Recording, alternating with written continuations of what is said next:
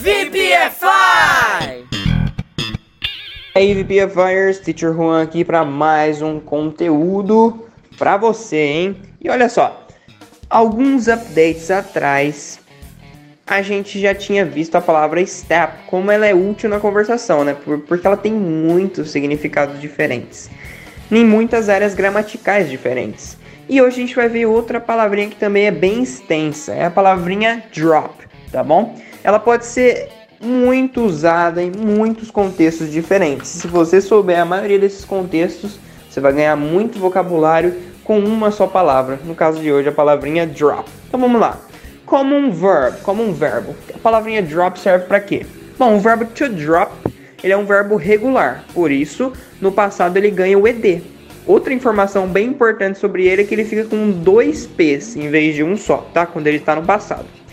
To drop, olha só a primeira tradução de to drop, pode ser cair, ou seja, ir para um número menor. Olha só.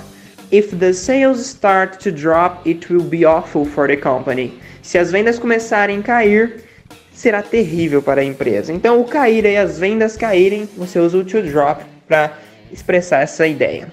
Outra tradução para to drop, largar ou deixar. Olha só o exemplo. Can you drop me at the corner? Você pode me deixar na esquina? Quando você está numa carona ou alguma coisa do tipo. Segundo, segundo contexto aí. I dropped my bag on the floor and I ran a lot.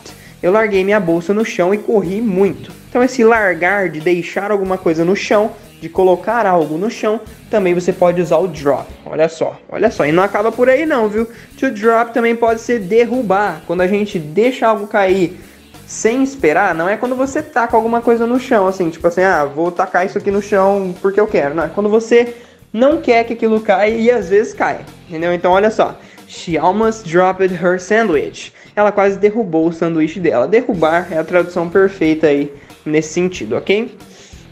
Como um substantivo, ou seja, um noun.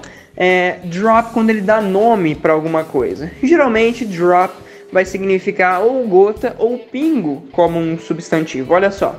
We need to water the plants drop by drop. Nós precisamos regar as plantas gota por gota. Então essa gota aí, gota de chuva, gota de lágrima, é sempre um drop aí, ok? Drop. Como um adjetivo, ou seja, caracterizando algo ou alguém. Geralmente é usado como dropped, tá? Com o ed aí. A tradução mais comum é caído, quando algo está caído. Então olha só. She was sad and with dropped shoulders in the morning. Ela estava triste com ombros caídos de manhã. Como está caracterizando o ombro aí, ombros caídos, esse caído aí é o drop, tá? Dropped shoulders. Muito bem. Quarto, quarta vertente aí sobre o drop é o phrasal verb. Eu escolhi um phrasal verb que é bem usado, que é o drop out. Drop out ele é usado quando a gente larga de fazer uma atividade. Então, larga de ir na escola, enfim, larga, para de fazer algo, uma atividade que você fazia no seu dia a dia. Olha só, uma perguntinha como exemplo. Why so many students are dropping out of school?